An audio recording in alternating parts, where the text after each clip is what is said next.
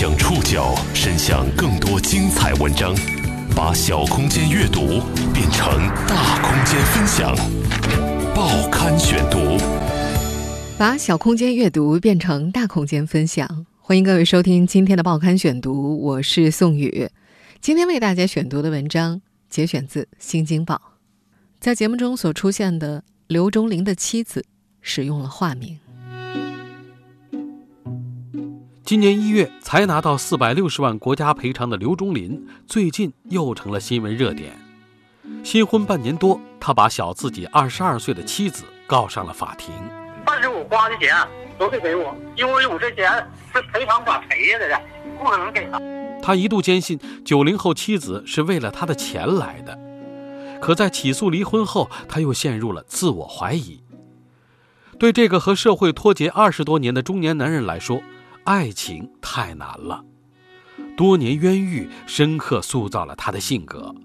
他不通人情世故，动不动就发脾气。他的新生活总有这样或那样的不顺。报刊选读今天为您讲述清白者刘忠林的新生活。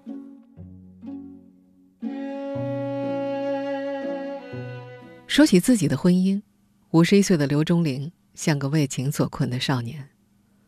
他在长而柔软的沙发上寻找适合思考的坐姿，一会儿把脸埋进怀里的沙发枕，只露一双眼睛；一会儿双手握拳，把胳膊肘撑在膝盖上，用食指揉揉鼻梁；过一会儿又转过身子，整个人扑在沙发垫上。他说：“女人，猜不透。”无论坐姿如何，他每隔几分钟就要抬眼看一看沙发旁的墙壁，那里挂着一张婚纱照，照片里的女人扶着白色的纱帘，侧身望向画框外，镶有水钻的头纱在顶灯的照射下闪闪发光。刘忠林本是吉林省辽源市东丰县惠民村的一个普通农民，他二十一岁的时候。有人在村里的耕地上发现了一具尸体，他被警方列为犯罪嫌疑人。从那时起，他的命运就被彻底改变。二十五岁，他因故意杀人罪被辽源市中级法院判处死缓。四十七岁，刑满释放出狱。四十九岁时，吉林高院对案件再审，宣告他无罪。到了五十一岁，他拿到了四百六十万国家赔偿。拿到钱后不到一个月，刘忠林就和认识不久的女朋友结了婚。婚后半年，他又要起诉离婚。他认为小他二十二岁的妻子是为钱而来，决定快刀斩乱麻，把他从自己的生活中切割出去。墙上的那张照片，是整套婚纱照中的一张，整套照片的相册被他放在卧室的衣柜里。他说：“墙上那张早就想撤了，没顾得上。”但其实他空闲的时间很多，之前有几次他把相册拿出来，始终下不了扔掉的决心。他也承认，要是他舍得的话，照片也就摘下来了。对于这个和社会脱节二十多年的中年男人来说，爱情他是个难题。他和九零后妻子的矛盾开始于八月初一个混乱的清晨。报刊选读继续播出清白者刘忠林的新生活。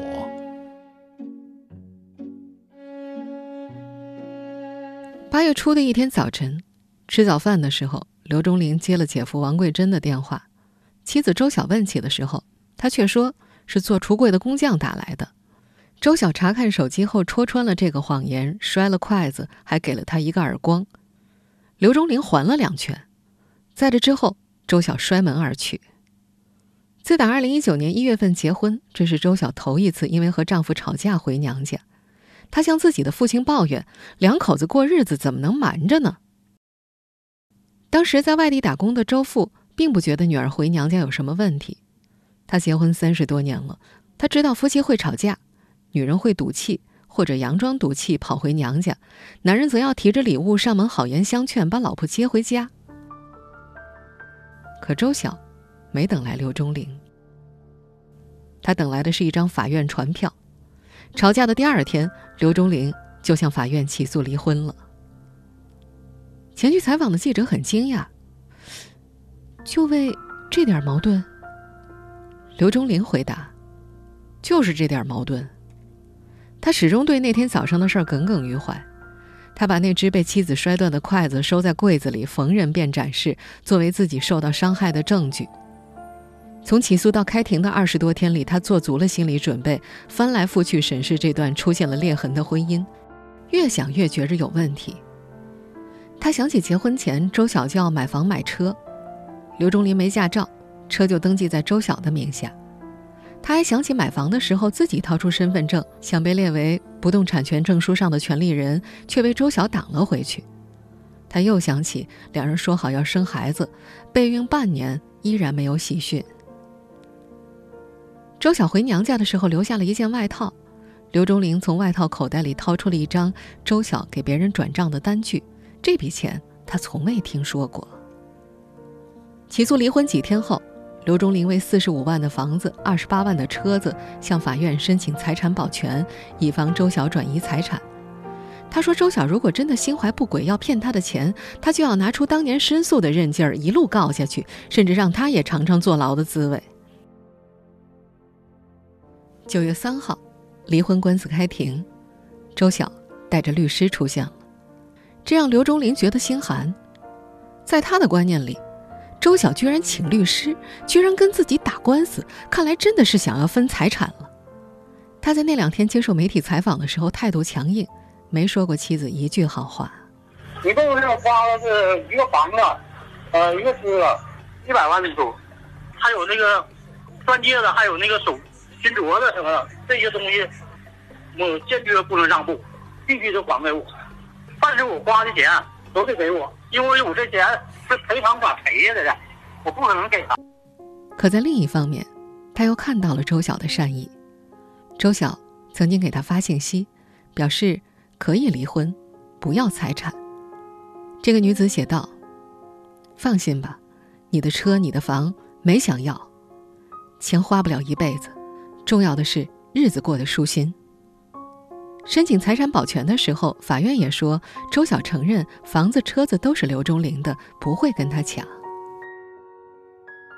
八月秋凉，虫鸣响亮，刘忠林常常彻夜难眠。他翻来覆去的想，周晓究竟是不是冲着钱来的？他几次给周晓发信息，像个初次恋爱的少年一样质问半年来的种种生活细节。转账是为什么？究竟有没有偷偷避孕？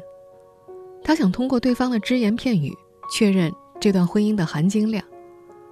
他还写道：“你跟我结婚是真心还是假心？请你回答。”周晓很少回复，只有一次发了一条长长的信息，里面的几句让刘忠林心动：“以后不在身边的时候，肉要少吃，买点营养品，自己做点饭吃。”别总在外面吃，不健康。毕竟夫妻一场，一日夫妻百日恩。已过知天命之年的刘忠林不知爱情为何物，他双手捂着脸，目光从指缝间透出来。他问前去采访的记者：“你说，他对我还有感情不？”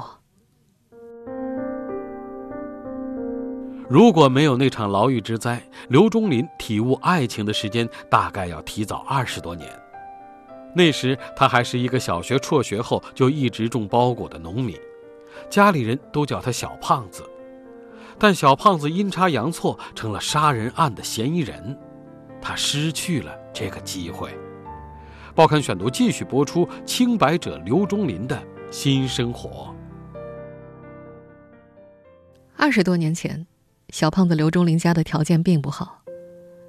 小胖子的父亲是抗美援朝的老兵，在寒天雪地中强负荷长行军后累出了肺病，只能做饲养牲畜一类的事儿。母亲精神有点问题，没有工作。他还有个大哥，兄弟俩自小一起打理苞谷地。刘家日子不好过，吃穿用度经常要靠亲戚接济。大姑家和小胖子家同村。表哥常春祥总叫兄弟俩到家里来吃饭，家中替下的衣服也会送给小胖子穿。在表哥表姐的记忆里，小胖子自小寡言少语，既没表现出对贫穷现状的不满，也没讲述过对忧郁生活的向往。在一家人聚会的场合，他都是配角，站在一旁很少插话。小胖子十八岁时，精神有问题的母亲走失了，父亲也很快过世。没多久，哥哥外出打工，家中就只剩他一个。独居的时候，他每天种地，不喜欢凑热闹，很少与人来往。一九八零年十月二十八号，惠民村的庄稼地里挖出了一具女尸，经鉴定是同村走失一年的少女郑某。发现女尸的当天晚上，警察把睡着的刘忠林从被窝里拽了出来，塞进了警车，送到了辽源看守所。在接受封面新闻采访的时候，刘忠林描述过当时的经过：半夜吧，就是在家半夜睡觉，十一点多钟，完就闯了几个这东门县公安局刑警队啊进来抓我。那你杀人了，你不知道吗？我说我杀谁了？你不不承认吗？拿个小细绳，给我勒胳膊上。把我衣服全脱光了，完了肉起来了，肉起来我疼啊，受不了。我说，我说是我杀的，那你说说咋杀的？我说我也不知道咋杀的。我说你看，我说我都承认说我杀的了，那我不我说不出来我杀怎么杀的？那你教我咋杀的呢？我还用教你杀？你自己怎么杀还不知道？到底怎么杀的？我怎么我说用羊叉子，羊叉子穿死啊？不对。我不对，我用羊棒子，棒子打死的，不对。我说那搁啥杀的？我说那搁尖刀杀的，尖刀也不对，啥都不对。不对，我我说不对，没招了。那你们你们告诉我怎么杀的？那你不用石头打的吗？啊，我是用石头打的。完了后来说你你跟那个女的发生所有性事关系啊？我说没有，他俩拿那个竹签戳我，戳我手指嘛。手指头变了，现在变紫了。完了，大拇指头让搁铁棒子给我杵杵的，当时杵杵坏了。后来十年之后吧，应该是十年之后，搁铁北监狱做手术切去。表哥常春祥说，那次事件之后不久，刘忠林的亲哥刘忠祥回过一次村里，以四千多元的价格卖掉了家里的房和地，又到看守所给弟弟留下了两百块，之后。便南下打工，入赘到了山西的一户人家，再也没过问过刘家的事儿。在案件侦查、起诉、审理的四年多里，作为犯罪嫌疑人，被告人刘忠林不能会见亲属。一直到一九九四年七月，刘忠林案一审宣判的时候，常春祥才在法庭上见到了表弟。虽然只有刘忠林自己的口供，没有目击证人，没有物证。辽源中院仍然判刘忠林犯故意杀人罪，死刑缓期两年执行。判决之后，刘忠林从辽源的看守所被转移到了长春的监狱。东丰县城距离长春一百六十多公里，一早出发赶车要三四个小时才能到监狱。等到探视回来，天也黑了。那几年，表哥常春祥得了肝硬化，不好两地奔波，收入来源也断了。家里为了治病，欠下不少钱，他顾不上监狱里的小胖子了。刘忠林感觉自己被遗忘了，他给村里人写信，希望他们帮他伸冤，求他们去看看他。但最初的十几年，始终没人去探望他。他比过去更加孤僻，他形容自己过得很拙，这是东北话里骂人的字眼儿，不懂变通。愚笨任性的意思。报刊选读继续播出清白者刘忠林的新生活。在长春的监狱里，十二个人一间的号子里，刘忠林只和一个自称有冤在身的人说话，对别人不理不睬，也不解释自己的冤屈。他认为其他人都是罪有应得，和他没有共同语言。在监狱里，每个犯人都要劳动，但刘忠林不做。他觉得我没罪，凭什么干活？他说自己为此挨了不少打，浑身是伤，鼻血直流，但他仍然不服从，拒绝劳动，以致旧伤未愈，又添新伤。被打之后，他还是不肯和人交流，脾气上来就乱砸东西，不锈钢盆、饭碗，抓到什么就使劲的往地上一灌，或者砸在窗户玻璃上，等待着再挨一顿狠打。因为不做工、砸东西，刘忠林被送进了小号，也就是禁闭室。在他的记忆里，那是一张比单人床大不了多少的监室，里边除了一个敞着口的抽水马桶之外，别无他物。小号不在监狱的主建筑里，墙薄，四面透风，冬天。屋里只有两片薄薄的暖气片，早晚供热两次。刘忠林被送去的时候是一月份，长春的日均气温零下十摄氏度左右。虽然穿着棉衣棉裤，他的手脚依然冰凉。从小号出来，他得到了不必工作的特许，平日只负责监视的卫生、扫地、拖地、抹桌子。他有一搭没一搭的做，心情不好时，干脆展开被子缩在下面睡大觉。他就这么捉了十几年，之后，才渐渐平静下来。他嘴上认罪，以获得减刑，也参加劳动，做门窗、绑扫帚什么的。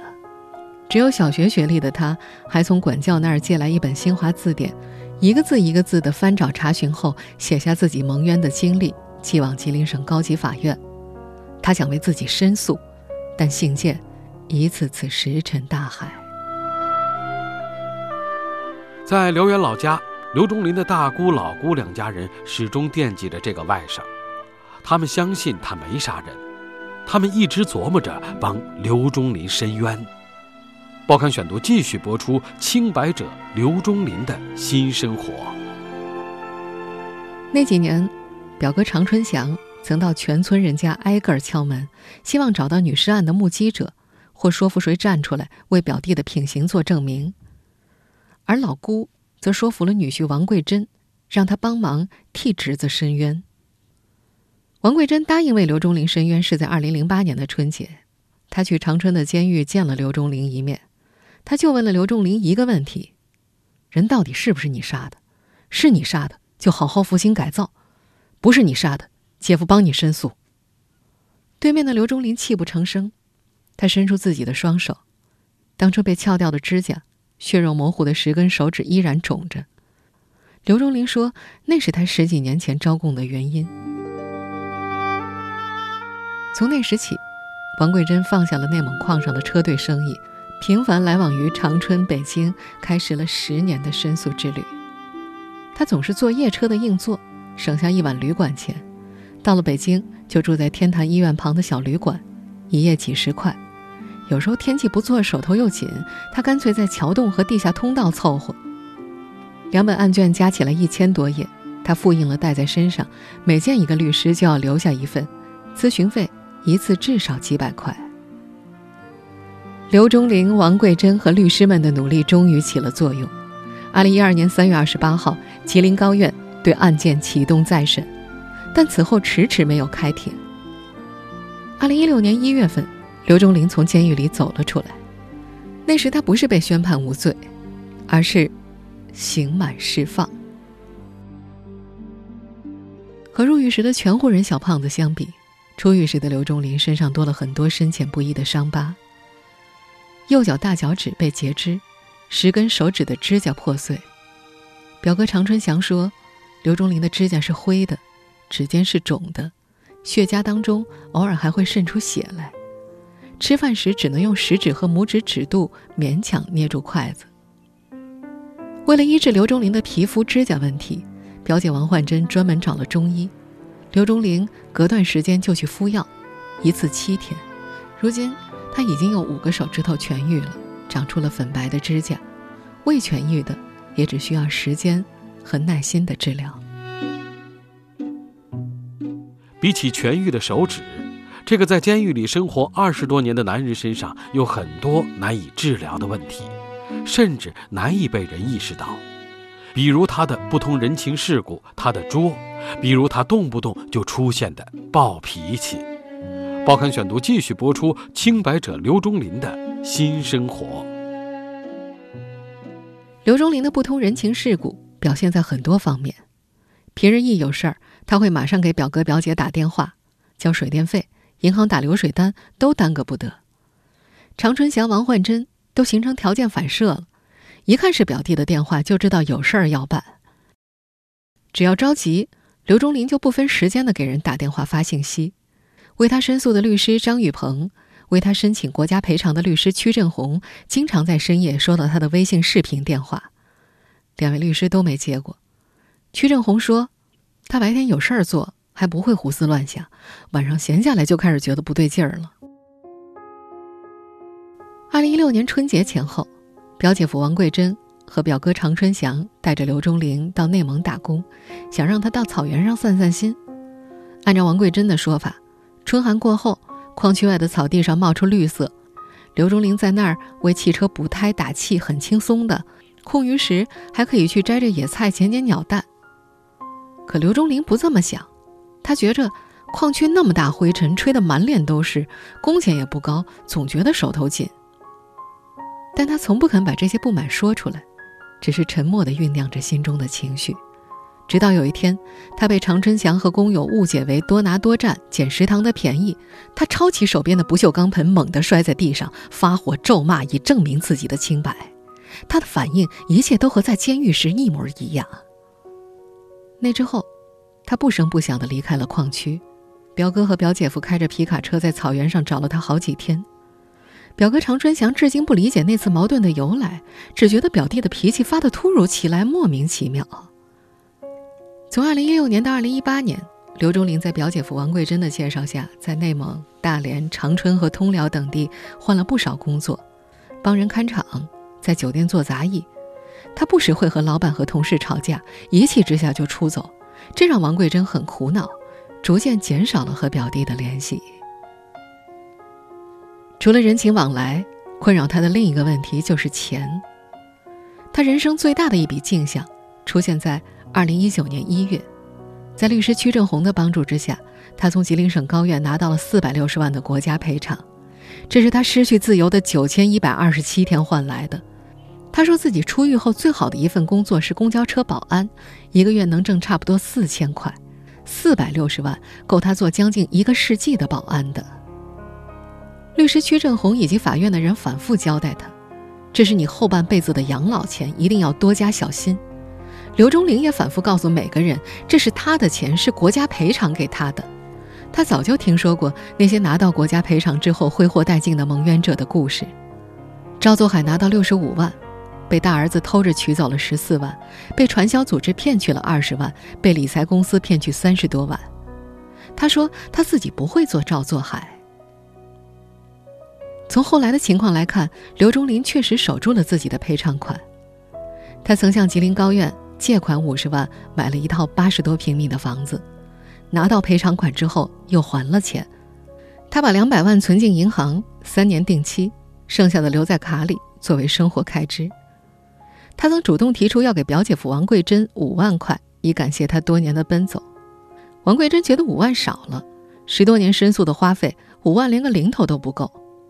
刘忠林为此与王桂珍产生了争执，他嚷嚷着：“给五万还是情分，超过五万就是明算账了，没感情了。”之后，王桂珍带着厚厚一摞支付票据来到刘忠林家，坐在茶几前开始算账，还找了另一位表姐做见证。半天清算之后，刘忠林发现表姐夫为他花了五十九万多，他加了点零头，一共给了六十万。没过多久，王桂珍又试探性的问：“能不能再加点儿？”这么些年，他在内蒙的车队说扔下就扔下了，多少也要给点辛苦钱呀。王忠林嘴上应下，却不肯转账，拖来拖去不了了之。他觉着表姐夫不该管自己要这个钱。恢复清白之身后，成家的事儿被刘忠林提上日程。常春祥、王桂珍先后介绍了两个女人，都是四十多岁，与刘忠林年龄相当，刘忠林却没相中。两人咂摸出了表弟的心思，他想找个年轻点儿的。报刊选读继续播出《清白者刘忠林的新生活》。二零一八年年底，经媒人介绍，刘忠林认识了九零年出生的周晓。他坐在刘家客厅里，长发圆脸，说话响亮又实诚。刘忠林挺满意的，可亲戚们不大赞成这桩年龄差异巨大的婚事，怕两人婚后会有代沟，更怕女方结婚的动机不纯。但刘忠林不管这套，他们说这个婚结不成，他偏要结。在陪管下来的第二十三天，刘忠林和周晓就到民政局领了证，紧接着又以周晓的名义买了房和车。婚礼是在三月二十二号办的。婚礼结束后的将近半年里，刘忠林在亲戚的视线里消失了，深夜的电话和微信也全没了。直到八月，他的婚姻出现危机，频繁的电话、微信才重新出现。九月三号的离婚官司，法院并未当庭宣判。返回家中的刘忠林陷入了漫长的相思。他开始回想自己生活中的各种细节：两人一起做饭，他煮饭，小周炒菜。一起出去逛街时手牵着手，她叫小周的名字，小周叫她老公。有天深夜，她还给自己的微信换了头像，那是两个人的合影，头凑在一块儿，微笑着注视着镜头。九月十二号清晨，距离那次摔断筷子争吵一个月之后，她终于决定去周晓的娘家走一遭。路上，他拨打了周晓的微信视频电话，周晓没接。他马上让司机掉头打道回府，他有些害怕，担心被老丈人责难。他说：“我我胆小，直接上他家，万一被他家里人打了咋整？”可两天后他又去了，那是中秋节的前一天，他买了月饼礼盒，打车直奔周晓的娘家。茂密的包谷地边，农家院没有周晓，岳父岳母正在杀猪。看见他来了，便请进了门。他留下月饼，没说什么就离开了，想着下次去或许就能见着婚纱照上那个穿着亮闪闪白纱的女人了。他问记者：“你说，他还能回来不？”